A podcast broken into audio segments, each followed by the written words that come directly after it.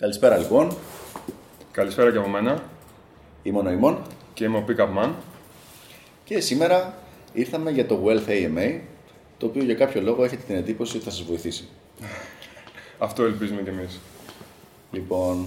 Ας ξεκινήσουμε με, με το τι είναι ένα AMA. Το AMA είναι ένα acronym για το Ask Me Anything. Είναι ένα concept που είχε ξεκινήσει από το Reddit, το γνωστό social ε, site, και ουσιαστικά τι γίνεται, πηγαίνει κάποιος γνωστός ή τέλος πάντων κάποιος επιτυχημένος σε ένα συγκεκριμένο χώρο και είναι διαθέσιμος για ερωτήσεις από το κοινό. Αυτό γίνεται text-based ουσιαστικά. Μπαίνει και απαντάει δηλαδή σε ερωτήσεις στο site. Οπότε εμείς έχουμε κάνει adapt αυτό το concept και το κάνουμε με live ερωτήσεις. Ωραία. Ε, να σημειώσω κάποια πραγματάκια ακόμα ότι θα χρησιμοποιήσουμε πολύ αγγλική ορολογία. Ε, νομίζω θα συμφωνήσει νοήμωνα ότι είναι must, είναι mandatory. Και γι, αυτό, και αυτό γιατί για εμένα το να ξέρει κανείς καλά αγγλικά και το να είναι technology savvy, δηλαδή να έχει καλή επαφή με υπολογιστές, τεχνολογία κτλ. είναι σχεδόν prerequisites για να ε, έχει κάποιος μια αξιόλογη πορεία στο wealth. Οπότε, αν κάποιος δεν ξέρει κάτι, το κρατάει, ρωτά το διπλανό του χαμηλόφωνα ή το γκουγκλάρει μετά το τέλος του AMA. Επίσης, ε, όσον αφορά τις δικές μου απαντήσεις, κάποιες από αυτές θα είναι σε δύο modes. Τι εννοώ, ότι είχα διαφορετικό lifestyle και διαφορετική καθημερινότητα όσο ήμουνα στο wealth building κομμάτι και αντίστοιχα έχω διαφορετικά, διαφορετικό lifestyle αυτή την περίοδο που έχω κάνει focus και σε άλλα πράγματα. Οπότε όταν είναι θα αναφέρω τις δύο διαφορετικές κατευθύνσεις. Νομίζω καλό θα είναι να πούμε και ένα disclaimer εδώ στα παιδιά. Οπωσδήποτε θέλουμε ένα disclaimer ότι αυτό που θα ακούσετε ναι, μεν μπορεί να βασίζεται σε κάποια principles, τα οποία ελπίζουμε ότι θα είναι αυτά που λέμε timeless principles, αλλά σίγουρα είναι η προσωπική εμπειρία του καθενός μας. Δηλαδή, μην το πάρετε σαν ένα magic pill, μια σειρά από magic pills που θα είναι με τη μορφή checklist, θα κάνω αυτό, αυτό, αυτό, αυτό, γιατί το είπε ο Νοήμων ή το είπε ο Pickup Κάντε τις δικές σας σκέψεις, και πάρτε ιδέες. Ακριβώς. Αυτά είναι δηλαδή οι προσωπικές μας απόψεις που έχουν προκύψει από διάβασμα και από προσωπική εμπειρία. Και κάτι ακόμα να προσθέσω είναι ότι δεν υπάρχει η μία μοναδική αλήθεια, ας πούμε, ειδικά στο, στο κομμάτι του wealth. Μπορείτε, είναι πιθανό ακόμα και από μεγάλους παίχτες να ακούσετε διαφορετικά approaches. Πρέπει να δείτε τι δουλεύει για εσά. Εφαρμόζετε trial and error και βλέπετε τι δουλεύει. Ε, κάτι ακόμα είναι ότι κάποια πραγματάκια που θα πούμε εδώ πέρα πάνε κόντρα σε ας πούμε social conditioning και κοινωνικό προγραμματισμό και ίσως είναι λίγο ευαίσθητα. άρα πάλι τα αντιμετωπίζετε όπως πρέπει, ε, κάνετε τη δικιά σας έρευνα, κάνετε τη δικιά σας προσπάθεια και απλά τα έχετε υπόψη σας. Επίσης, δεν είμαστε super duper millionaires, τουλάχιστον όχι ακόμα, οπότε κρατάτε και αυτό στα υπόψη σας. Να μιλήσουμε λίγο για το background του καθενός. Α ξεκινήσουμε, ξεκινήσει. Πολύ ωραία. Ε, εγώ είμαι σχεδόν 32 χρονών αυτή την περίοδο. Ε, το background μου είναι τεχνικό κατά κύριο λόγο, δηλαδή έχω τεχνικές σπουδές από το Πολυτεχνείο σε κατεύθυνση ηλεκτρονικών υπολογιστών και όπως θα έλεγε και ο συγγραφέας του Imith Revisited, είμαι ένας πολύ, ήμουν ένας πολύ καλός technician. Δηλαδή κάποιος που έχει ένα hard skill και είναι πάρα πολύ καλός σε αυτό. Και αντίστοιχα, το συγκεκριμένο κομμάτι έχετε και με το ανάλογο introversion, σε όσους είναι σε πολυτεχνικές σχολές κτλ. Το οποίο υπό συγκεκριμένες συνθήκες μπορεί να είναι πολύ θετικό. Ε, Επομένως, με αυτό το background δούλεψα για 7 χρόνια σε μια μεγάλη εταιρεία πληροφορικής και τηλεπικοινωνιών στην Αθήνα. Είχα μια αρκετά καλή ανέλυξη όλο αυτόν τον καιρό αλλά αφού δέχτηκα κάποια ερεθίσματα και άρχισα να ψάχνω κι εγώ δικά μου πράγματα, είδα ότι δεν με καλύπτει πλέον. Και αυτός ήταν ο λόγος που άρχισα να κάνω λίγο shift προς, το, προς την επιχειρηματικότητα και να ασχολούμαι πλέον με online επιχειρήσεις. Ή online επιχειρήσεις τέλος πάντων και online business και online ventures. Αυτό είναι το focus μου πλέον. Ε, από όλα τα προτζεκτάκια που έχω ξεκινήσει, ένα είναι το πιο δυνατό και τα περισσότερα principles που θα σας πω αφορούν αυτό το συγκεκριμένο project, το οποίο φέρνει γύρω στο 95 με 97% του συνολικού εισοδήματός μου. Οπότε είναι παρέτο rule κανονικά. Και αυτό το project είχε ξεκινήσει πριν 5 περίπου χρόνια, αλλά μόνο τα 2 με 3 τελευταία χρόνια το έχω αντιμετωπίσει όπως πρέπει. Δηλαδή το έχω αντιμετωπίσει σαν business και όχι σαν ένα side hobby το οποίο το κάνουμε απλά για να περνάει η ώρα μας. Το έχω αντιμετωπίσει σαν κάτι το οποίο θα προσφέρει εισόδημα για να μπορώ να ζήσω κτλ. Αυτά από μένα σχετικά για το background. Πες μας και εσύ, Νοήμωνα. Ωραία. Λοιπόν, το δικό μου background είναι αρκετά διαφορετικό. Είχα σπουδάσει επιχειρήσεις και μουσική, δύο τελείως διαφορετικούς τομείς δηλαδή, με σκοπό πιθανώς κάποια στιγμή να βρω κάποιο τρόπο να, να τα ενώσω. Για πάρα πολλά χρόνια δεν έγινε, γιατί ο βασικός τομέας που ήταν η μουσική πήγαινε πάρα, πάρα πολύ καλά, οπότε δεν αισθανόμουν καμία απολύτως ανάγκη για να κοιτάξω οτιδήποτε άλλο. Κάποια στιγμή, σε αρκετά μεγάλη ηλικία, 40 δηλαδή, αυτό για όσους λένε ότι δεν γίνονται τα πράγματα από κάποια ηλικία και μετά, αν και είναι σίγουρο καλύτερο να έχεις ξεκινήσει από μικρότερος, απέκτησα κάποια ερεθίσματα, ένας συνδυασμός ε, παραδειγμάτων μέσα στην οικογένεια, συν διαβάσματος από συγκεκριμένα βιβλία wealth, τα οποία μου αλλάξανε το δικό μου το παράδειγμα και είπα θέλω να δοκιμάσω κάποια άλλα πράγματα. Και επί τόπου το έβαλα αυτό μπροστά. Λεπτομέρειες θα πούμε στη συνέχεια, γιατί έχουμε συγκεκριμένες ερωτήσεις για αυτά τα θεματα ε, το καλό της υπόθεσης είναι ότι μπόρεσα να αλλάξω αρκετά το μοντέλο της δουλειάς μου από το τυπικό μοντέλο του αυτοαποσχολούμενου σε ένα κάπως πιο επιχειρηματικό μοντέλο, χωρίς να έχω πάει στο full online επιχειρηματίας. Νομίζω αυτό. Σαν, mm-hmm. σαν... Πολύ ωραία. Να, να συζητήσουμε λίγο και τα credentials μας, δηλαδή για ποιο λόγο να μας ακούσουν εδώ τα παιδιά και όσοι μας ακούσουν μετά από το podcast, τι, τι authority τέλος πάντων έχουμε για να μπορούμε να πούμε αυτά που λέμε. Ε, για μένα να αναφέρω ότι πλέον είμαι partner με 50% συμμετοχή, 50% equity σε μια επιχείρηση ε, η οποία πλέον είναι στην Ελλάδα και η οποία έχει, είναι ένα high value asset, δηλαδή ε, είναι ένας, ένα business unit το οποίο έχει μηνιαίο cash flow και το οποίο έχει ένα intrinsic value. Από μόνο του δηλαδή είναι ένα σύστημα το οποίο δουλεύει χωρίς απαραίτητα τη δική μου παρουσία ή του συνεργάτη μου και το οποίο έχει ένα cash flow ε, συνεχές και συνεχώς αυξανόμενο. Ε, επομένως, μέσω αυτής της κίνησης του να φύγω από, την, ε, από το day job, ας το πούμε έτσι, και να ασχοληθώ με αυτό το πράγμα, κατάφερα στο βάθος αυτού του χρόνου να διπλασιάσω το εισόδημα που είχα ενώ ήμουνα στο day job. Ενώ παράλληλα υποδιπλασίασα το χρόνο με τον οποίο ασχολούμαι με αυτό το πράγμα και δουλεύω actively, ας το πούμε έτσι. Και συμπληρωματικά με αυτό, με βάση τα projections που έχουμε κάνει με το συνεργάτη μου, προς το τέλος του έτους αναμένουμε τα έσοδα να έχουν πάλι διπλασιαστεί. Το οποίο, αν το αναγάγουμε σε σχέση με, την αρχική, με το αρχικό day job, μιλάμε για 8 φορές πάνω το hourly rate. Δηλαδή, πόσες ώρες απασχολούμε π.χ. μηνιαίως και πόσα λεφτά παίρνω μηνιαίως.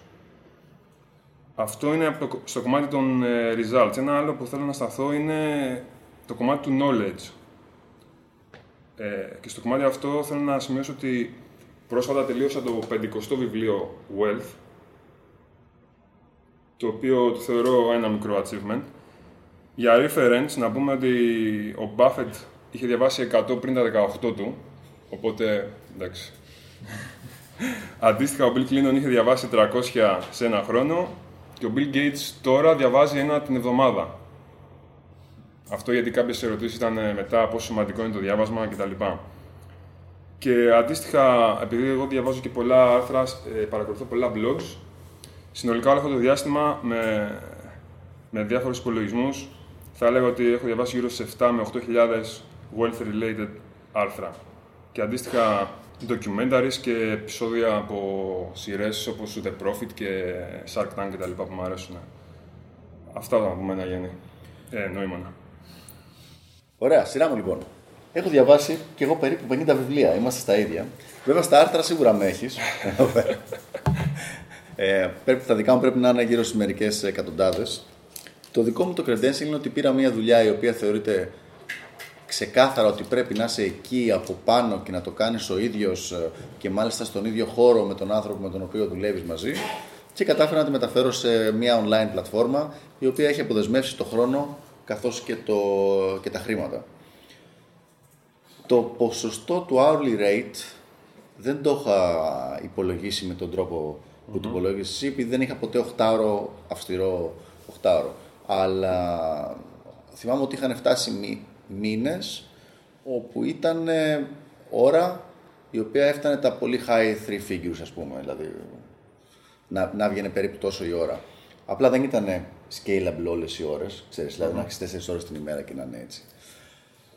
Το βασικό πράγμα για μένα είναι ότι όλο αυτό είναι για τους ανθρώπους που θέλουν να έχουν μεγαλύτερο freedom. Freedom of time, freedom of uh, choice, το οποίο αργότερα σου δίνει και τη δυνατότητα για freedom of expression σε οποιοδήποτε τομέα διαλέξεις. Από εκεί πέρα, πέρα από σπουδές, ε, έχω τρεις δικές μου και συνεργάτες στη μία επιχειρήσεις, οι οποίες είναι σε διαφορετικά επίπεδα. Από μία από αυτές οι οποίες έχει ζωή τελείως για κλωτσιές, μέχρι μια άλλη που πάει πάρα, πάρα πολύ καλά, χωρίς να είμαι καθόλου εκεί πέρα και απλά να, να θυμάμαι το όνομά της μια φορά το μήνα. Ε, νομίζω αυτά. Πολύ ωραία. Οπότε να πούμε στις actual Ναι, ναι, ξεκινήσουμε κανονικά. Αρκετή φιγούρα κάναμε. Τις έχω χωρίσει σε διάφορα sections. Έχω προσπαθήσει να τις ομαδοποιήσω λιγάκι. Ε, θα ξεκινήσουμε με τις πιο προσωπικές, για να μας γνωρίσουν λίγο και τα παιδιά καλύτερα, στο κομμάτι αυτό τουλάχιστον. Και η πρώτη είναι από ποια ηλικία ξεκινήσαμε. Δηλαδή την όλη φάση με το wealth, well building, επιχειρηματικότητα κτλ. Ε, προσωπικά εγώ ξεκίνησα τον Απρίλιο του 2012 και το αρχικό ερέθισμα ήταν ε, τα Big Wealth σεμινάρια της κοινότητας, τα οποία μου έδωσαν ε, την όθηση και το αρχικό σπρώξιμο, ας το πούμε έτσι, να ψάξω μόνος μου το τι παίζει με το συγκεκριμένο τομέα και λίγο, λίγο να αλλάξω το reality μου, γιατί το reality που είχα εκείνη την περίοδο ήταν πολύ fixed σε αυτό το, σε αυτό το κομμάτι. Οπότε τότε ήμουνα περίπου 29 ετών, το οποίο κατά την προσωπική μου άποψη είναι πάει λίγο προς αργά. Δηλαδή θα έλεγα ότι γύρω στα μέσα της ε, τρίτης δεκαετίας, δηλαδή γύρω στα 25, θα ήταν μια καλή περίοδος για να ξεκινήσει κάποιος πιο εντατικά και πιο συστηματικά να ασχολείται με αυτό το πράγμα. Οπότε, στη δικιά σου μεριά. Στη δική μου περίπτωση ήταν ένας συνδυασμός παραγόντων. Ήταν ε, το ότι είχα παρακολουθήσει τον αδερφό μου, ο οποίος έκανε κάποιες επιχειρηματικές κινήσεις και είχαμε ξεκινήσει και κάτι μαζί, αλλά ήταν πολύ πάρεργο για μένα, δεν ήταν κάτι σοβαρό. Δηλαδή, απλά τον βοηθούσα όταν χρειαζόταν κάτι επειδή είναι ο αδερφός μου. Μετά ήταν συνδυασμός δύο παραγόντων. Το ένα ήταν το βιβλίο, το 4 Arc Work Week του Tim Ferriss που διάβασα, που μου έδωσε μια άλλη οπτική γωνία, την οποία μου άρεσε πάρα πολύ που είχε παρουσιαστεί. Και παράλληλα τα σεμινάρια στην κοινότητα του Big Wealthy, που πραγματικά μου άλλαξαν τελείως την οπτική γωνία για το τι είναι αυτό το οποίο συμβαίνει ε, στον κόσμο. Δηλαδή ότι τα πράγματα τα οποία έβλεπα, τα έβλεπα με μια πλευρά που μας την πασάρουν, νομίζω σε όλους την πασάρουν την ίδια άνθρωποι που ξέρουν τι θέλουν να μας πασάρουν, ενώ στην πραγματικότητα συνέβαιναν τελείως διαφορετικά πράγματα και εκεί αποφάσισα ότι πρέπει να πάρω με κάποιο τρόπο την κατάσταση στα χέρια μου. Αν θυμάμαι καλά, πρέπει να ήμουν μία σεζόν πριν από σένα στα σεμινάρια αυτά. Mm-hmm. Οπότε μιλάμε για το 11. 2-11. 2011. Ε, ηλικία τότε 40, όπως είπα και πριν. Mm-hmm. Πολύ ωραία. Οπότε, μιας και καλύψαμε αυτό το κομμάτι, πάμε στις πιο actual ερωτήσεις. Ε, ας συνεχίσουμε με την εξής. Η ερώτηση είναι, αν ξεκινούσες τώρα το wealth building κτλ. Θα επένδυες περισσότερο σε life balance και less work ή θα έμπαινες full speed σε business μέχρι να φτάσεις σε state ε, financial independence; Προσωπικά θα έλεγα ότι θα έκανα το δεύτερο. Δηλαδή πάρα πολύ μικρό ε, life balance για να μπορέσω να χτίσω το πρώτο το wealth και να, μετά να μπορώ με άνεση να δουλέψω σε αυτά τα υπόλοιπα πράγματα. Γιατί μονίμως σε, από κάποιο σημείο και μετά βλέπω ότι το πρόβλημα είναι η, πρώτα, η πρόσβαση σε resources. Τα resources υπάρχουν διαφορετικά. Μπορεί να είναι monetary, μπορεί ε, να είναι social. Αλλά για να έχεις πρόσβαση σε αυτά τα resources σε μόνιμη βάση, χρειάζεται να έχεις χτίσει το wealth σου. Συμφωνώ, συμφωνώ απόλυτα. Και εγώ ε, θα έμπαινα full speed στο business. Θεωρώ ότι στα πρώτα βήματα, αν θες να κάνεις ένα πολύ γρήγορο progress, δεν υπάρχει έννοια του balance. Δηλαδή, κάποιοι άλλοι τομείς θα πρέπει να πάνε πίσω. Αναγκαστικά. Πρέπει να τα δώσεις όλα εκεί πέρα μέχρι να φτάσεις σε ένα σημαντικό milestone για σένα. Οποιοδήποτε για είναι αυτό, δεν έχει σημασία. Αλλά μέχρι τότε πρέπει να είσαι 100% focused σε αυτό το πράγμα. Πρέπει να κόψεις όλα τα distractions, οτιδήποτε άλλο, με ό,τι συνεπάγεται αυτό βέβαια, έτσι. Αλλά να είσαι committed εκεί πέρα, μέχρι να πεις ότι ok, έφτασα εδώ που ήταν να φτάσω και, και ξανακάνω assess την κατάσταση. Θέλω να συνεχίσω, θέλω να αλλάξω προσωρινά το lifestyle μου, οτιδήποτε. Αλλά μέχρι τότε είναι full speed. Ε, έχουμε καμία ερώτηση εδώ, παιδιά, μέχρι στιγμής; Ωραία. Η επόμενη είναι η εξής. Αναφέρεται σε κάποιες από τις ε, extremely χειρότερες και extremely καλύτερες στιγμές που μπορεί να είχαμε κατά τη διάρκεια του world building. Το οποίο μπορεί να είναι π.χ. οι πιο δύσκολες στιγμές να είναι full άγχος, κάποιες αποτυχίες κτλ. Ενώ αντίστοιχα οι καλύτερες να έχουμε κάποια δυνατά positive emotions ή να, κάποιο reward, για παράδειγμα διακοπές κτλ. Θες να μας πεις νοήμωνα. Το... Αυτό το οποίο θυμάμαι εγώ ήταν η πρώτη φορά που έκανα το 1000 dollar hour. Uh, δηλαδή 1000 δολάρια σε μία ώρα. Mm-hmm. Το οποίο από πράγματα που είχα διαβάσει, δεν ήταν δηλαδή το είχα φτιάξει εγώ στο μυαλό μου, είχα διαβάσει ότι είναι σημαντικό milestone. Ε, Δυστυχώς μετά με την, με την κρίση και όλα αυτά δεν επαναλήφθηκε πολλές φορές αυτό. Ε, αυτό εννοείς ότι ας πούμε είχες κάνει ένα campaign το οποίο σου απέδωσε μέσα σε μία ώρα χίλια δολάρια ή ότι το hourly rate σου για μία εβδομάδα ας πούμε ήταν; Ότι, ότι δούλεψα συνολικά για μία εβδομάδα mm-hmm. ε, μία ώρα mm-hmm. και είχα χίλια. Και, όχι για μία εβδομάδα, μία μέρα, συγγνώμη. Δούλεψα μία ώρα και για αυτή τη μία ώρα direct είχα αυτό το, αυτό το payoff, ας πούμε. Mm-hmm. Ε, αυτό επαναλήφθηκε μερικές φορές, αλλά κάποια στιγμή το είχα σταντάρει περίπου, περίπου στα μισά, αλλά ήταν στανταρισμένο εκεί πέρα. Λοιπόν, βέβαια αυτό ήταν προ-κρίση, έτσι. Το ξαναλέω και τώρα. Ωραία θα ήταν να συνέχιζε και τώρα τελείως ε, το ίδιο. Άλλο μεγάλο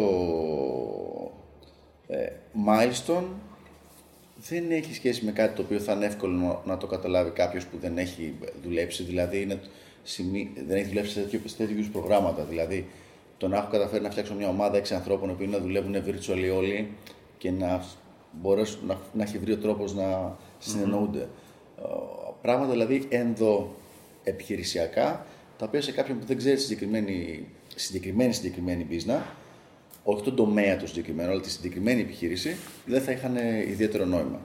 Επειδή το Wealth το έφτιαχνα αρχικά για monetary λόγους, αρχικά το λέω γιατί δεν είναι μόνο αυτός ο λόγος, ε, είδα ότι μέχρι ότι αυτό ήταν το πιο σημαντικό milestone, δηλαδή ήταν αριθμός.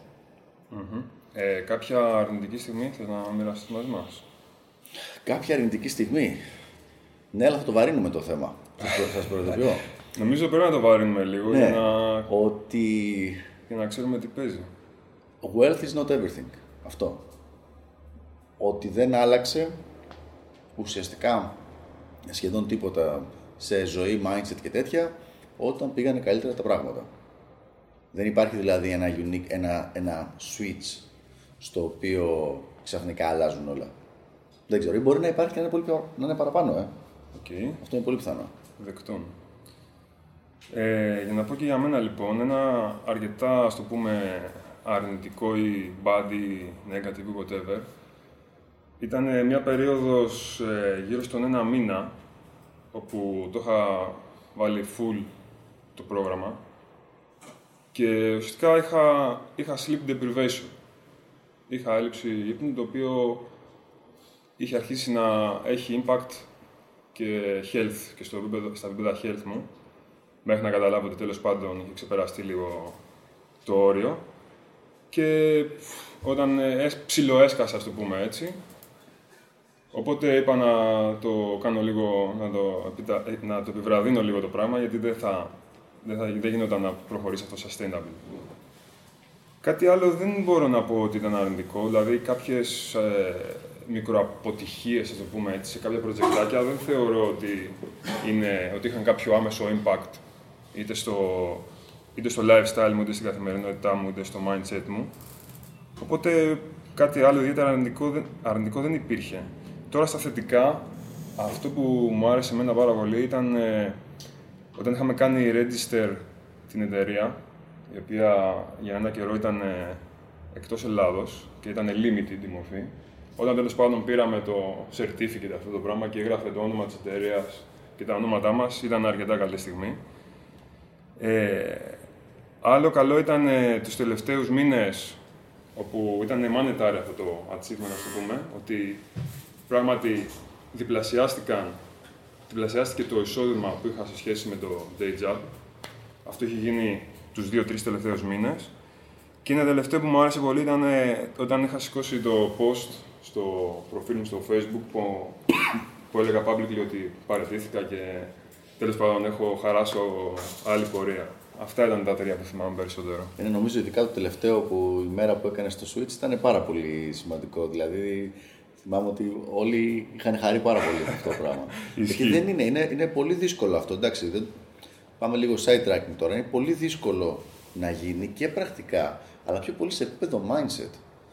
Ε, έχω φίλο μου, πάρα πολύ καλό μου φίλο, που είναι σε πολύ αντίστοιχη θέση με σένα. Mm-hmm. Αυτός έχει αναπτύξει πέρα από το hard skill αυτό, έχει αποκτήσει ένα μεγάλο expertise σε ένα άλλο τομέα και απλά δεν τολμάει να κάνει την κίνηση, το expertise αυτό να το κάνει monetize με κάποιο τρόπο. Δηλαδή, αν θα μπορούσε πάρα πάρα πολύ καλά, είναι έτοιμη η δουλειά, έτοιμα, όλα. Δεν τολμάει, όχι, έχει μάθει ότι είναι υπάλληλος. Και όταν λέμε έχει μάθει, αν δεν είναι υπάλληλος, αισθάνεται loser. Δηλαδή, θέλει το ok μιας εταιρείας ότι τον έχει διαλέξει και τον πληρώνει 1000-1500 το μήνα για να, είναι, για να αισθάνεται ότι αξίζει κάτι. Αυτό το πρόβλημα εδώ πέρα φυσικά δεν είναι στο skill του ανθρώπου, είναι στο mindset. Ναι, ναι. Λοιπόν, δηλαδή γι' αυτό και. Γι' αυτό και είπαμε και στην αρχή ότι χρειάζεσαι ένα nudge, ένα, ένα τσίγκλιμα, ας το πούμε έτσι, για να δεις λίγο τα πράγματα με διαφορετική οπτική γωνία και να δεις πώς πραγματικά είναι και όχι όπως μας κάνουν να νομίζουμε ότι, ότι είναι τελικά. Γι' αυτό και θα έλεγα εγώ πάρα πολύ σημαντικό, θα το ξαναπώ άλλη μια φορά, όσοι δεν τα έχετε παρακολουθήσει παιδιά, τα wealth seminars της κοινότητας πραγματικά τα θεωρώ πάρα πάρα πάρα πολύ σημαντικά και ότι, είναι, και ότι πρέπει να παρακολουθούν από όλους για να μπορέσει να, να έρθει λίγο στα ίσα κατά κάποιο τρόπο το mindset και ο τρόπος της σκέψης. Ναι, και όπως λέμε σε σεμινάρια, είναι, βλέπεις το Matrix τελικά, το real real Matrix και το τι γίνεται εκεί πέρα. Ωραία, συνεχίζουμε λοιπόν με την, ε, με την ακόλουθη ερώτηση. Ποια ήταν τα unfair advantages που είχες, δηλαδή ποιες ευκαιρίες ή resources έκανες leverage και, και τέλος πάντων ποια ήταν αυτά που χρησιμοποίησες ώστε να πετύχεις.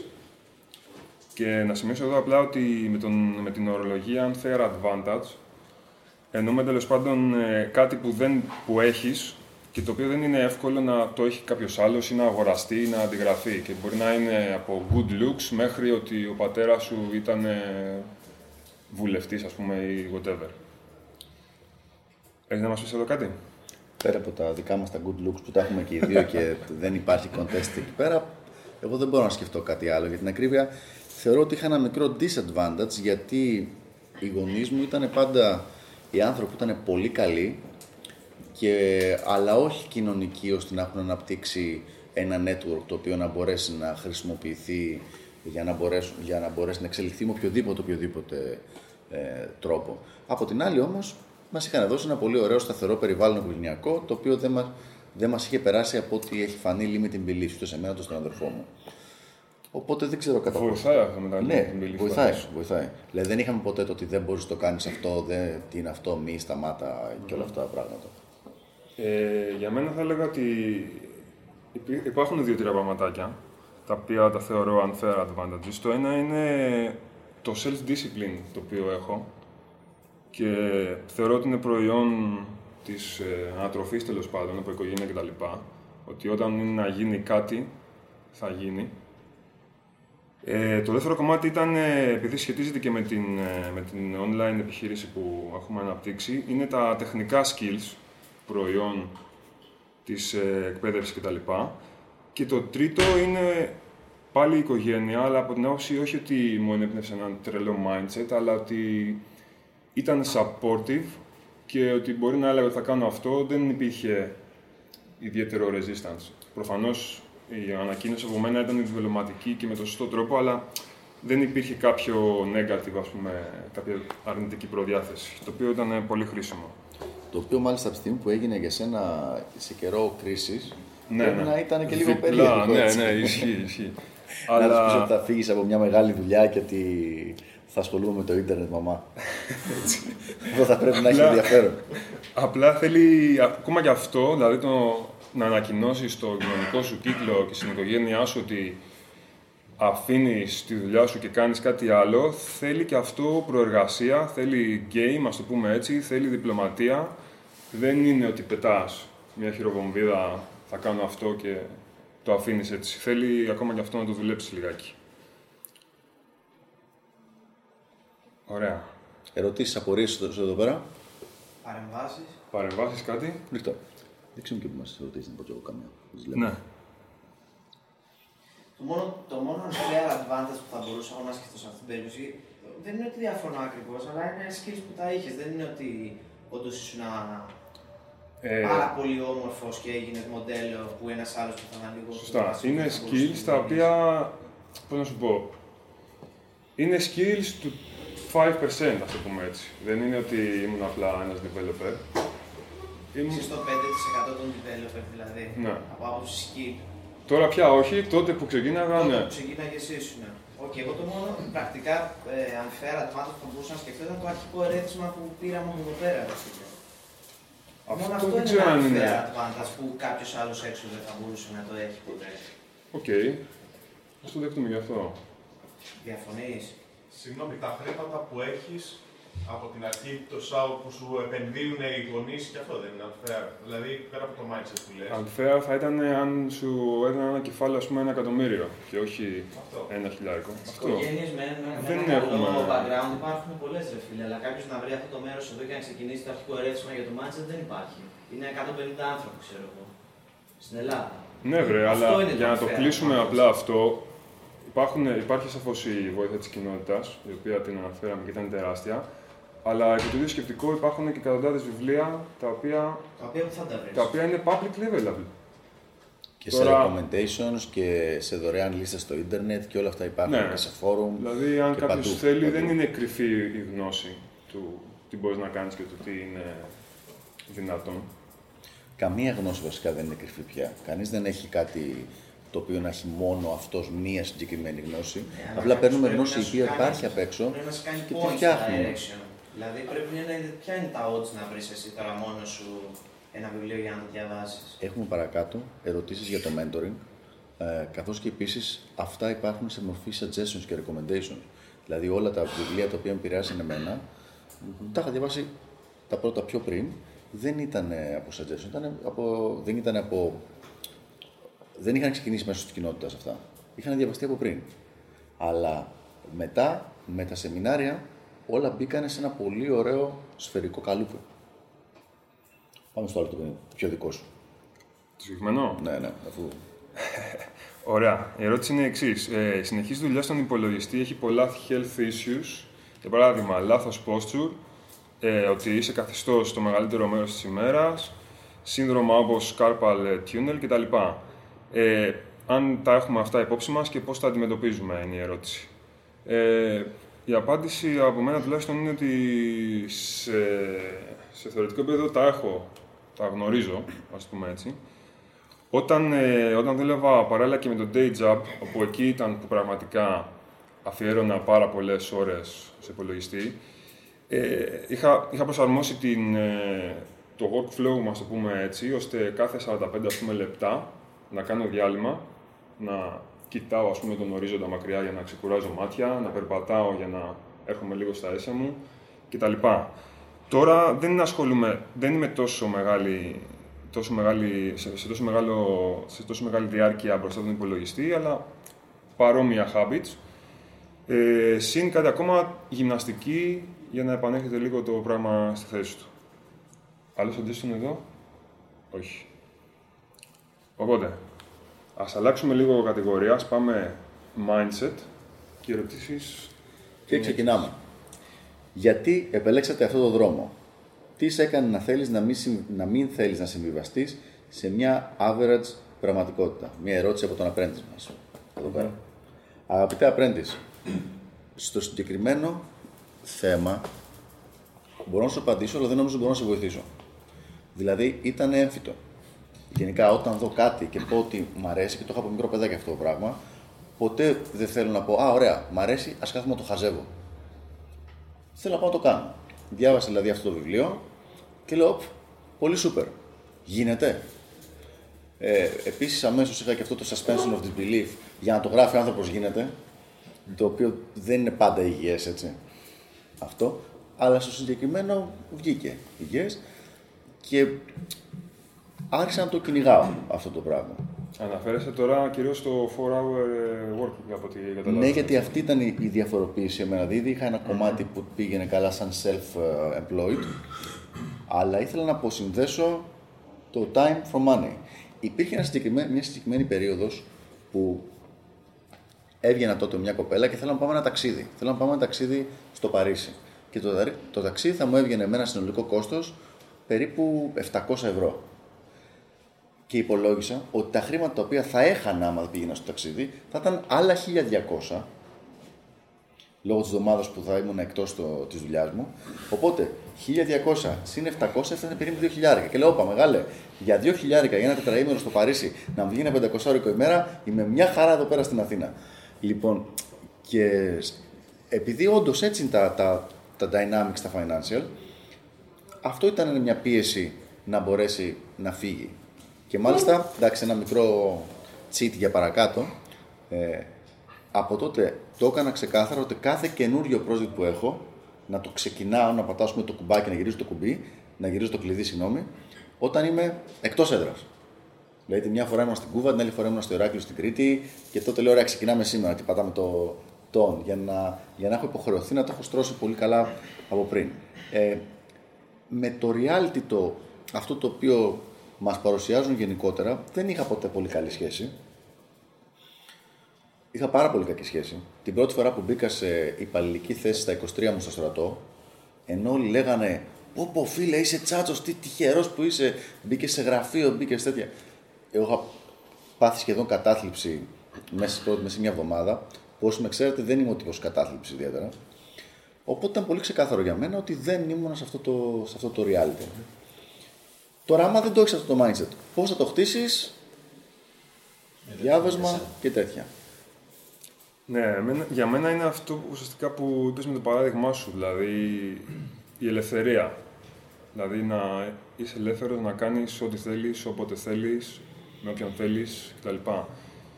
Γιατί το financial freedom σου δίνει freedom και σε όλες τις υπόλοιπες πτυχές της ζωής.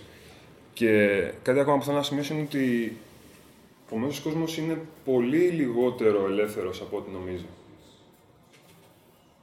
Ε, άρα τουλάχιστον με το, έχοντας λύσει το οικονομικό, ας το πούμε έτσι, ανεβαίνει αρκετά επίπεδα στο τομέα, στον τομέα αυτό. Άρα το όλο motivation για μένα ήταν αυτό, το να, είμαι, να, να έχω επιλογές και να είμαι free. Nothing less, nothing more. Άρα, για να συνεχίσουμε. Ε, η επόμενη ερώτηση είναι η εξής. What advice would you give to your 20-year-old self? Με δύο λόγια, τι συμβουλές θα έδινες στον νοήμονα 20 ετών; Α, υπάρχει μια πάρα πάρα πολύ συγκεκριμένη. Μία είναι, δεν είναι ούτε για ό,τι μπορείτε να φανταστείτε.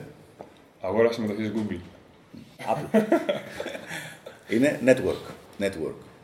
Πάντα, και εδώ μπορεί να φταίνει λίγο, να φταίει λίγο το περιβάλλον, ε, μου είχε περαστεί η εικόνα ότι αν είσαι καλός σε αυτό που κάνεις, ε, they won't be able to ignore you. δεν θα μπορούν δηλαδή, να σε αγνοήσουν, δεν θα μπορείς, πάντα θα πάρεις την καλύτερη θέση, την καλύτερη την καλύτερα.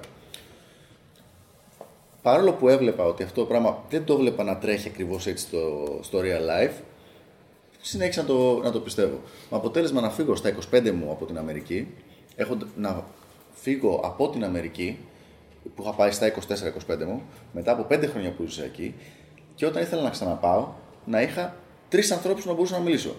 Τον κολλητό μου, όλοι μας έχουμε έναν κολλητό όπου και να πάμε μετά από κάποια χρόνια, και δύο πρώην μου, οι οποίες θέλουν ακόμα να μου μιλήσουν. Οι υπόλοιπες δεν θέλανε. Λοιπόν, το οποίο όπως καταλαβαίνω είναι μια φοβερή αποτυχία και σε προσωπικό και σε επαγγελματικό επίπεδο, αν ήθελα να κάνω κάποια expansion σε αυτό το τομέα. Οπότε, αν τον έπιανα τον νοήμων στα 20, θα τον άρχιζα στις φαλιάρες και θα του έλεγα network, network, network, γιατί είναι ο μόνος τρόπος να μπορέσεις αυτό το πράγμα που θα έχεις χτίσει, το skill set που έχεις χτίσει, να το κάνεις multiply και extrapolate, δηλαδή σε, σε ε, δυνητικά. Αυτό. Άρα, νούμερο ένα suggestion, network. Full. Θα συμφωνήσω με αυτό και έχω μερικά ακόμα να προσθέσω. Το πρώτο είναι, όπως έχω σημειώσει εδώ, raise your awareness. Δηλαδή, άνοιξε το μυαλό σου, ρε παιδί μου. Το οποίο μπορεί να γίνει μόνο με διάβασμα και με συναναστροφή με άτομα που είναι ήδη σε ανώτερο επίπεδο από σένα και προσπαθούν να κάνουν ή έχουν ήδη κάνει αυτό που θέλεις να φτάσεις. Το επόμενο είναι να κατανοήσουμε ότι, να κατανοήσω μάλλον, ότι είμαστε πεπερασμένες οντότητες. Και αυτό έχει άμεση σχέση με, το, με την αποσύνδεση του income από το χρόνο που είπαμε πριν. Αλλά πέρα από αυτό ότι μέσα στην ημέρα έχουμε περασμένο αριθμό ώρων που μπορούμε να εκμεταλλευτούμε και μέσα σε ένα χρόνο έχουμε περασμένο αριθμό ημερών που μπορούμε να εκμεταλλευτούμε. Άρα για μένα αυτό είναι major. Δηλαδή να, προστατεύουμε το, να, προστατεύω, να προστατέψω το χρόνο μου και να τον, ε, αξιο, να τον αξιοποιήσω όσο το δυνατόν καλύτερα. Στο ίδια πλαίσια με το network που ανέφερες και εσύ, να επιλέξουμε σοβαρούς peers, γιατί οι παρέες που είχαμε στα 20 και στα 25, τουλάχιστον δικές μου, δεν ήταν και οι, οι πιο κατάλληλες. Και γενικά να αποκτήσουμε builder mentality. Δηλαδή ότι πρέπει να φτιάχνουμε, να δημιουργούμε, ό,τι και αν σημαίνει αυτό, και να μην είμαστε στο consumer mentality, που λέει και ο NJ DiMarco. Άρα πρέπει να είσαι σε μια λογική ότι χτίζω φτιάχνω πράγματα, δίνω αξία κτλ. Ε, και κάτι τελευταίο, ότι θα πρέπει να κάνουμε focus σε activities τα οποία έχουν θετικό impact στη ζωή μας.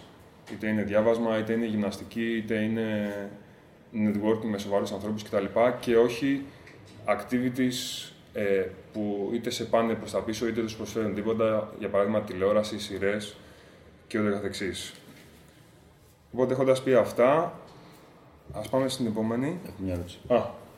Θα ήθελα να σας ρωτήσω κάτι το οποίο είναι σχετικό επειδή αναφέρατε και δύο το network ως κάτι πάρα πολύ σημαντικό. Ένας παράγοντας επιτυχίας τέλος πάντων, ο οποίος εν δυνάμει μπορεί να προσφέρει πολλά. Mm-hmm. Και θέλω να σας ρωτήσω το εξής, το οποίο φαντάζομαι ότι όλοι μας το έχουμε ψηλό βρει σαν πρόβλημα είναι το ότι το μεγαλύτερο κομμάτι του network μας δεν έχει ούτε το mentality αυτό το φιλόδοξο για να μπορέσει να, να πετύχει, να, μάλλον να μας καθημερινότητα καλή για να προχωρήσουμε και εμείς στους στόχους μας και να μην ξεφεύγουμε ποτέ. Αλλά το πιο δύσκολο, θεωρώ, είναι το να βρεις τέτοιο κόσμο και να προσεγγίσεις και να έρθεις σε επαφή με νέο κόσμο ο οποίος ασχολείται ή μάλλον έχει το ίδιο mentality ή έχει τέλο πάντων φιλόδοξο mentality για να μπορέσει να πετύχει πράγματα. Σας δίνω ένα παράδειγμα τυπικό για να πείτε πώς θα το αντιμετωπίζετε. Και θα ήθελα και εσείς να μου δώσετε παραδείγματα αν κάνετε τέτοιου είδους ενέργειες για να προσεγγίσετε κόσμο ο οποίος ήταν είτε πετυχημένος στον τομέα του, είτε είχε κάποια abilities και κάποια skills τα οποία τα ζηλεύατε. Σε επίπεδο όχι απαραίτητα τεχνικό, αλλά γενικότερα entrepreneurship skills επιχειρήσεων. Το παράδειγμα που μπορώ να σας δώσω εγώ, στο οποίο ας πούμε, το θεωρώ πρόβλημα, είναι το εξής. Μου έχει τύχει ε, τουλάχιστον 4-5 φορές ε, πρόσφατα να συναντήσω επιχειρήσεις οι οποίες έβλεπα ότι δουλεύουν ρολόι. Έτυχε να δω επιχειρήσεις οι οποίες δουλεύανε άριστα, δουλεύανε τέλεια για υψηλό. Έτυχε να χρησιμοποιήσω τα services, έτυχε τέλος πάντων να έχω μια επαφή με αυτές τις επιχειρήσεις και να δω ότι δουλεύουν πάρα πολύ καλά. Έστω ότι μπορέσω να βρω ποιος είναι αυτός ο υπεύθυνος για αυτές τις επιχειρήσεις. Όχι απαραίτητα αυτός ο οποίος είναι stakeholder, αλλά κάποιος ο οποίος τις έχει διοικήσει και τις έχει φέρει σε αυτό το επίπεδο. Ποιος πιστεύετε ότι θα ήταν ο τρόπος για να μπορέσω να έρθω σε επαφή μαζί και να έχω κάποια συχνή, αν θέλετε, επαφή, Και δεύτερον, αν είχατε και επαφές εσείς από μόνοι σας, τι οποίες τις ε, κυνηγήσατε, θα ήθελα να μου δώσετε κάποια παραδείγματα. Ωραία. Ο καλύτερος τρόπος είναι να το κάνεις ένα interview. Για αυτό το πράγμα στο οποίο είναι πάρα, πάρα πολύ καλός. Πεις ότι ανοίξει μια κοινότητα που ενδιαφέρεται για αντίστοιχα θέματα, το κάνεις focus όπως θέλεις εσύ, το κάνεις τέτοιο. Και επειδή έχεις δουλέψει την υπηρεσία του και σου έκανε εντύπωση ως επαγγελματίας το πόσο super έχει πάει, θα ήθελες to pick his brains, όπως λένε. Καλύτερος τρόπος από αυτόν δεν έχω βρει να υπάρχει, με εξαίρεση αν έχεις εσύ κάτι αντίστοιχο να προσφέρεις στην εταιρεία, αλλά εκεί επειδή πολλές φαίνεται ως, φαίνεται, φαίνεται ως sales pitch, ε, θα σε αντιμετωπίσουμε μια πιο μεγάλη. Ναι. Δηλαδή πολύ πιο πιθανό να σου ανοίξει τα χαρτιά του με το, με το πρώτο. Εγώ αυτό θα έλεγα. Ε, εγώ προσωπικά δεν έχω, δεν έχω κάνει αυτό που περιέγραψες, δηλαδή να προσεγγίσω κάποιον που είναι σε πολύ μεγαλύτερο level από μένα, είτε για να τον έχω σαν mentor, είτε απλά για να κάνω κάποιες ερωτήσεις. Αλλά θα σταθώ σε αυτό που είπες στην αρχή της ερώτησης, ότι όλος ο κοινωνικός, μάλλον η πλειοψηφία του κοινωνικού σου κύκλου είναι σε άλλο reality και σε άλλο mode. Ε, εγώ προσωπικά, ειδικά την περίοδο που ασχολούμαι full με το, με το wealth building, ε, απέφευγα με ό,τι συνέπειες έχει αυτό να επικοινωνώ και να μιλάω και να συναστρέφομαι με άτομα που ήξερα ότι θα, μου, θα είναι negative για μένα. Εντάξει, δεν μιλάω σε ακραία, ακραία παραδείγματα, αλλά όταν για παράδειγμα η συζήτηση περιστρεφόταν στο πόσο, πόσο μας έχει σκίσει ας πούμε, η κρίση ή ότι απολύθηκα ή whatever, είτε διπλωματικά είτε λιγότερο διπλωματικά, άλλαζα πώς το λένε, θέμα συζήτηση κτλ. Γενικά πρέπει να προστατεύσεις το mindset σου. Γιατί δυστυχώς ακόμα και αυτές οι αθώες, το πούμε, συζητήσεις είναι αρνητικές για σένα. Άρα προσπαθείς την πλειοψηφία του χρόνου σου να την αφιερώνεις σε, σε άτομα που είναι στο ίδιο mindset με σένα και προσπαθούν να επιτύχουν πράγματα παρεμφερή με αυτά που θες να επιτύχεις εσύ και αντίστοιχα είτε να, αν όχι μηδενίσεις, τουλάχιστον να μειώσεις κατά πολύ τη συναναστροφή με άτομα που τελικά θα σε πάνε πίσω. Γιατί δυστυχώς όλα αυτά περνάνε υποσυνείδητα και πρέπει να προστατευτούμε. Okay. Εγώ θα συμφωνήσω πολύ με τον Big Man, αλλά θα το, ε, το οποίο είναι η βάση, δηλαδή για να μπορέσεις να, έχεις, να είσαι sustainable σε μια τέτοια προσπάθεια. Αλλά σε, στην κορυφή μπροστά, εκεί που, δηλαδή, που γίνεται το χτύπημα, το business ε, cold approach στο highest level, δηλαδή σε level του να πας να μιλήσεις με τον υπεύθυνο της Microsoft ή με τον CEO της Google κτλ. Εμένα μου φέρε πάντα πάρα πολύ καλά αποτελέσματα στον τομέα μου. Να γράψω τα παλιά μου τα παπούτσια, για να μην πω τίποτα χειρότερο, όλους τους ενδιάμεσους ε, και να πάω να χτυπήσω την πόρτα του αντίστοιχου Bill Gates κτλ. Δεν ξέρω, εμένα μου δούλεψε πάρα πολύ καλά, πάνω από 90% closing rate σε highest level. Είχατε παραδείγματα πετυχημένα που μπορείτε να μοιραστείτε εμπειρία, ας πούμε; Μπορώ, θα πρέπει να θα αναγκαστώ να πω ονόματα, τα οποία δεν έχω κανένα πρόβλημα να στα πω στο διάλειμμα. Αλλά είναι για highest, μιλάμε για το αντίστοιχο στον τομέα με το δικό μου, highest, highest, highest, highest level. Τον οποίο ας πούμε τον κυνήγησες επί τούτου; Επί τούτου τελείως. Πόρτα, μπαπ, μπαπ, μπαπ. Okay. Έμαθα που θα είναι και δεν έγινε μία φορά αυτό με έναν άνθρωπο, έγινε με καμιά δεκαριά. Έχουμε κάποια ερώτηση; Ε, βασικά δεν είναι ερώτηση. Απλά πάνω σε αυτό το θέμα θέλω να κάνω point ότι ε, από αυτό που έχω διαβάσει, αυτό που παίζεις συχνά, άμα θες να βρεις ένα μέντορα, είναι να πας, όπως είπε ο Νέιμον, να του χτυπήσεις την πόρτα και να δει αυτό σε σένα τον εαυτό του όταν ήταν στην ηλικία σου. Ότι αυτό του κάνει συνήθως πολύ κλικ. Αυτό. Ωραία, και για να το λήξουμε αυτό, γενικά, αν ε, ψάξει online, υπάρχουν να σου πω, guidelines για το πώς να τους κάνεις approach και την μεθοδολογία, στο το πούμε έτσι. Προσωπικά σου είπα δεν το έχω επιδιώξει, αλλά νομίζω θα μπορέσεις να βρεις ακόμα και, και γι' αυτό συμβουλές. Ωραία. Οπότε συνεχίζουμε με την εξής ερώτηση. Αν έπρεπε να ξεκινήσεις από την αρχή το wealth, τι θα έκανες διαφορετικά; Εγώ; Α, όλα. Επόμενος. δεν θα έκανα τίποτα ίδιο ε, πρώτα απ' όλα δεν θα ασχολιόμουν σχεδόν καθόλου με το, με το offline μοντέλο. Καθόλου. Δηλαδή θα το κράταγα σε φάση για την πλάκα μου, για, για τη διασκέδαση καθαρά σαν χόμπι. Θα πήγαινα στην ίδια δουλειά, αλλά στο online μοντέλο εξ αρχής. Αυτό. Κάτι το οποίο να είναι δηλαδή scalable. Το θέμα είναι το scalability. Και το automation. Και το... Η αλήθεια είναι ότι όχι τόσο δεν με νοιάζει τόσο πολύ το automation, γιατί πιστεύω ότι και offline υπάρχουν πολλές δυνατότητες για automation. Δηλαδή, από 15 χρόνια είχα κάνει automate πράγματα που βλέπα που βλέπω άλλου που το κάνανε 20 χρόνια και ακόμα δεν τα είχαν κάνει automate. Είναι λίγο, λίγο δηλαδή λιγάκι έμφυλο αυτό.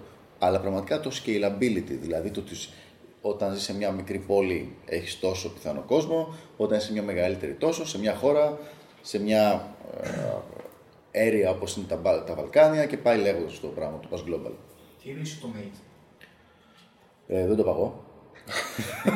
Τι εννοείται automate; Α πούμε ένα πολύ απλό πράγμα. Ναι, ναι.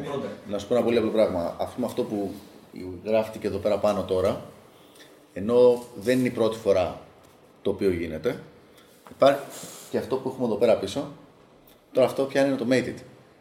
Κατάλαβες; Στο επόμενο VL Group αυτό θα υπάρχει αυτή η λίστα όλη εδώ πέρα Okay, και δεν θα γράφεται κάθε φορά χεράκι, χεράκι λέξη, λέξη, με κίνδυνο να ξεχαστεί το 1, 2 ή το 30% κτλ. Έχει φανεί, έχει γίνει optimized και είναι και duplicatable αυτό το πράγμα. Okay, νομίζω Ουσιαστικά είναι αυτοματοποίηση ενός συστήματος ή ενός process, το οποίο μπορεί να γίνεται είτε ιδανικά με μηχανή, όποτε, όπου είναι εφικτό, είτε με ανθρώπινο παράγοντα, ο οποίος δεν είσαι εσύ όμως. Γι' αυτό ρώτησα για το offline, επειδή στο πρώτο μου φάνηκε λιγάκι δύσκολο να γίνεται αυτό, αλλά νομίζω ότι μπορώ να πιάσω κάποια ψήφα. θα γίνει μία φορά από σένα. Πάντα γίνεται. Και μετά; Απλά ναι, πρέπει να βγεις εσύ από την εξίσωση τελικά. Αυτό, όταν έχεις βγει από τη μέση, τότε μπορείς να πεις ότι είναι automated η διαδικασία. Και system. Και system, ναι. Ναι, και συστηματοποιημένο. Δηλαδή, να μην, αυτό που είπε και ο Νοήμο, να μην γίνεται τη μία φορά με το χ τρόπο, τη δεύτερη φορά με τον ψ τρόπο. Πρέπει να υπάρχει ένα consistency, έτσι, μια μορφία. Ε, εγώ θα σταθώ σε αυτό που είπες στο τέλος με το scalability και το ε, reach του ε, κάποιου μεγαλύτερου κομματιού της αγοράς, ας πούμε, το οποίο είναι γενικά το mentality του think bigger. Δηλαδή, όταν έχεις ένα σκοπό και ένα goal, think even bigger. Με κάποιο περίεργο τρόπο, όποτε σκεφτόμουν πιο μακριά από ό,τι φαινόταν εφικτό, πάντα τα πράγματα ρολάρανε καλύτερα. Και μπορεί να μην έπιανα το super duper στόχο που έβαζα, αλλά τουλάχιστον θα έφτανα πολύ ψηλότερα από τον μικρό χαμηλό στόχο που θα είχα θέσει από, κάτω από άλλες ε, προϋποθέσεις. Άρα το ένα αυτό ένα, είναι think bigger. Ε, κάτι άλλο που θέλω να σημειώσω είναι ότι θα διάβαζα πολύ περισσότερο στην αρχή. Δηλαδή είχα ξεκινήσει το διάβασμα, αλλά ήταν με ρυθμούς, ας πούμε, θα το πούμε και πιο κάτω, γύρω στα 2-3 βιβλία το μήνα. Θα διάβαζα ακόμα περισσότερο, πιο συστηματικά. Και κομμάτι αυτού θα ήταν το να φτιάξω γενικά τα rituals μου, κάτι που άρχισα πολύ να κάνω, και κάτι που είναι, θεωρώ, mandatory, δηλαδή χωρίς τα σωστά rituals μέσα στην ημέρα, δεν γίνεται να προχωρήσεις με τίποτα. Κάτι ακόμα που θέλω να σημειώσω είναι το να, το να, ότι θα έπρεπε να κάνω focus σε ένα μεγάλο project, γιατί σε κάποιες φάσεις ε, έχανα λίγο το focus, ασχολούμαι με πιο μικρά side projects που δεν είχαν και πολύ μεγάλο νόημα. Και κάπου έχανα το μεγάλο στόχο. Ε, και όπως είπα και στην αρχή, το, το income τώρα, το 97-95-97% προέρχεται από το main project. Έπρεπε εκεί να δώσω ακόμα μεγαλύτερη έμφαση και να μην διασπείρω ας πούμε, την προσοχή μου και τα efforts μου σε μικρότερα μικρό projectάκια. Βέβαια δεν το ξέρεις αυτό παλιά, νωρίτερα, έτσι. δηλαδή φαινόταν από την αρχή ότι θα ήταν ε, αυτό το πιο. Φαινόταν, όχι τόσο massively, ναι, ναι. αλλά φαινόταν ότι. Ότι αυτό ρολάει ναι, πιο ναι, πολύ. Ναι. Και έπρεπε, αν, αν ξαναξεκινάγα έτσι, θα έκανα focus full εκεί πέρα. Ε, και τέλος, delegation. Δηλαδή, ό,τι μπορεί να γίνει από άλλους και είναι σε, σε λογικά πλαίσια η τιμή, πρέπει να τα κάνει άλλος. Πρέπει να κάνουμε focus μόνο στα activities που, είναι, που έχουν high impact και high, ας το πούμε, return on time investment. Δηλαδή, ειδικά επειδή είχα και την ευχαίρεια, ας το πούμε, λόγω του cash flow της, ε, του day job μπορούσα να κινηθώ με κάποια ευχαίρεια οικονομικά, έπρεπε να παίξει μεγαλύτερο delegation. Άρα... Δηλαδή να έχεις πάρει outsourcers να κάνουν. Ναι, ναι, outsourcers κατευθείαν. Κάποια πράγματα μαζί με τον συνεργάτη τα κάναμε ακόμα κι εμείς οι ίδιοι, ενώ μπορούσαν κάλλιστα να γίνουν από κάποιον άλλον. Μιλάς τώρα για article writing, κάτι τέτοιο, ή μιλάς για technical πράγματα στα οποία ήσουν expert; Και τα δύο. Και, τα, και τα δύο. Ναι. Και θα έπρεπε να έχουν γίνει και τα δύο. Ναι. Μήπως όμως ζητάς πολλά από τον εαυτό σου, δηλαδή δεν ήξερες πόσο θα πάει αυτό το πράγμα; Ξέρεις, κατόπιν ερωτήσεις. Ισχύει, ναι. ναι. On uh, retrospective φαίνεται ναι. προφανές, αλλά εκείνη την περίοδο και με μειωμένο awareness δεν ήταν τόσο προφανές. Δηλαδή τώρα είναι ξεκάθαρο ότι είναι τώρα, ναι. να κάνεις ναι, ναι, ναι. αυτές τις κινήσεις. Ωραία. Το θέμα, από ό,τι καταλαβαίνω, είναι όχι στο συγκεκριμένο project αν θα γινόταν delegation ή όχι, αλλά σαν principle ότι πρέπει να γίνεται έτσι κι αλλιώς. Δηλαδή, άσχετα αν το, δει, το είδες εκ των υστέρων ότι είναι πετυχημένο μοντέλο και λες έπρεπε να έχω κάνει. Ναι, Θεωρητικά ναι, πρέπει σαν guideline να ακολουθείτε ότι πρέπει να γίνεται delegation. Ακριβώς. Αν έχεις το cash flow και τα monetary, τη monetary δυνατότητα να κάνεις delegate, πρέπει να δεις ποια είναι τα activities που, έχουν, που είναι τελικά αυτά που θα πάνε μπροστά το business venture και να επικεντρωθείς εσύ σε αυτά και όχι στα low level stuff, τα οποία μπορεί να είναι ποιος θα βάλει το plugin, ποιο θα γράψεις το άρθρο κτλ. Εσύ πρέπει να επικεντρωθείς πώς θα φέρεις τον πελάτη, πώς θα κάνει στο καινούριο super duper content. Πιο entrepreneurial stuff τέλος πάντων. Στο higher level του, της ιεραρχίας, πιο πολύ στα αρχιτεκτονικά, παρά στο να ρίξεις το, το μπετό. Όταν υπάρχει επειδή πάρα πολύ συχνά online επιχειρήσεις στηρίζονται στο software. Mm-hmm. Ε, δεν, πρώτα απ' όλα, δεν υπάρχει κίνδυνος, ειδικά στα πρώτα στάδια, του να στήσεις κάποιο software ή κάποιο app, να γίνει leak κατά κάποιο τρόπο είτε η λειτουργία του, είτε η ιδέα του, όταν το εναποθέτει σε άλλους. Αλλά και το πιο σημαντικό, όταν σε κάτι είσαι ήδη expert, ακόμα και αν το κάνεις... Μάλλον, το, να απαντήσουμε στην ερώτηση ναι, ναι, ναι. Ωραία, άρα η ερώτηση είναι αν με το να προσλάβεις ας πούμε κάποιον τρίτο υπάρχει κίνδυνος να σου κλέψει την ιδέα. Σωστά; Ναι, αλλά και όχι μόνο αυτό, αν εκθέτεις την ασφάλεια του πράγματος. Γιατί όταν μιλάμε ξέρω, για, για κάποιο software, το να δώσεις access σε διάφορα πράγματα, σε repo, να δώσεις access σε domains, σε διάφορα άλλα τέτοιου είδους πράγματα, και τη δυνατότητα πρακτικά στον άλλον να σου κάνει τα πάντα. Σωστά. Το θέμα του security είναι το ένα κομμάτι, το οποίο πρέπει να το προσέξεις εσύ, εφόσον έχεις το expertise, θα ξέρεις και πώς να περιορίσεις τα δικαιώματα ας πούμε, στον κάθε freelancer που θα σε βοηθήσει. Το κομμάτι του να σου κλέψει ας πούμε, την ιδέα το θεωρώ σχεδόν αμεληταίο και είναι και σχετικά κοινό ας το πούμε misconception ότι δεν θα πω την ιδέα μου γιατί μπορεί να την κλέψουν ή whatever. Αφενός αυτός που θα, την, που θα αναλάβει το project είναι σε τελείως διαφορετικό mentality. Δηλαδή ο άνθρωπος αυτός θέλει απλά να κάνει τη δουλειά του, να πληρωθεί και να τελειώσει. Δεν τον ενδιαφέρει το entrepreneurship και τα σχέδια που έχεις εσύ. Και αφετέρου είναι καλό να εκθέτεις γενικότερα την ιδέα σου στο κοινό, είτε είναι peers είτε whatever, για να πάρεις πιο γρήγορα feedback. Real life feedback και όχι να έχεις την θεωρητικά super ιδέα, η οποία τελικά είναι μια βλακία και μισή.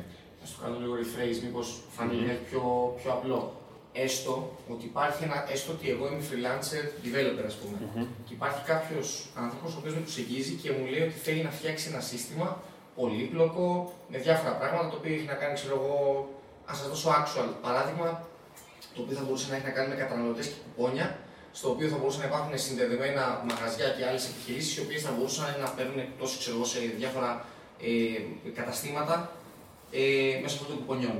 Ωραία, ένα πολύ κλασικό, ξέρω εγώ, typical scheme για τέτοιου είδους επιχείρηση. Κάλλιστα θα μπορούσα εγώ σαν developer αυτό το πράγμα, όπως είναι σαν σύστημα, εφόσον θα έχω εγώ εξ ολοκλήρου την. Πώς να το πω τώρα. Όχι την ιδιοκτησία, την ιδιοκτησία θεωρητικά δεν την έχω, αλλά έχω τουλάχιστον όλο τον κώδικα για να χτιστεί ένα τέτοιο σύστημα. Έχω την αρχιτεκτονική ναι, Μπορείς να το κάνεις replicate. Μπορώ πολύ εύκολα να το κάνω replicate και αν σήμερα το πουλήσω σε σένα επειδή μου το ζήτησες, μεθαύριο να πάω να το κάνω πρόταση σε κάποιον άλλον ότι εγώ το έχω αυτό και το πουλάω. Ένα τέτοιο είδους παράδειγμα εννοούσα. Δεν εννοούσα ότι μπορεί να σου κλέψει κάποιος την ιδέα σαν ε, business idea. Κοίταξε, όταν αγοράζεις software από κάποιον, δηλαδή κάποιο intellectual property, προφανώς θα έχεις τις αντίστοιχες ε, δικλείδες ασφαλείας σε νομικό επίπεδο. Δηλαδή δεν μπορεί ο άλλος, επειδή απλά το έφτιαξε, να το μοιράζει όπου να είναι. Okay. Όταν πάει by the book. Σωστά. Το ένα κομμάτι είναι αυτό. Ε, το δεύτερο κομμάτι είναι ότι ο ίδιος δεν υπάρχει. Είναι πολύ, ε, πώς πω, είναι πολύ λίγες πιθανότητες να το δει ο άλλος επιχειρηματικά και να πει ότι θα πάω να το πουλήσω. Γιατί σου λέω δεν έχει το mentality αυτό. Okay. Okay. Μια παρατήρηση εδώ από τον συνάδελφο. Όταν έχεις ένα προϊόν, ας υποθέσουμε ότι έχεις έτοιμο το προϊόν και το δίνεις σε κάποιον. Ακριβώς επειδή αυτός δεν έχει το mentality που έχεις εσύ και επειδή το ίδιο το προϊόν είναι ένα 10-20% της όλης προσπάθειας και της όλης διαδικασίας για να πουληθεί και να πετύχει, δεν αρκεί αυτό το πράγμα. Και έτοιμο να του το δώσεις, θα πρέπει να έχει ένα μικρό προβάδισμα ή ένα μικρό. Εμένα θεωρητικά δεν με νοιάζει, με ενδιαφέρει να το πουλήσω απλώς. Για να το... Δεν αρκεί το προϊόν για να πουλήσεις κάτι. Χρειάζεται μια okay. πολύ μεγαλύτερη διαδικασία και αυτό δεν το έχει. Και ακόμα και εσύ που το έχεις θα πρέπει να παλέψεις πάρα πολύ.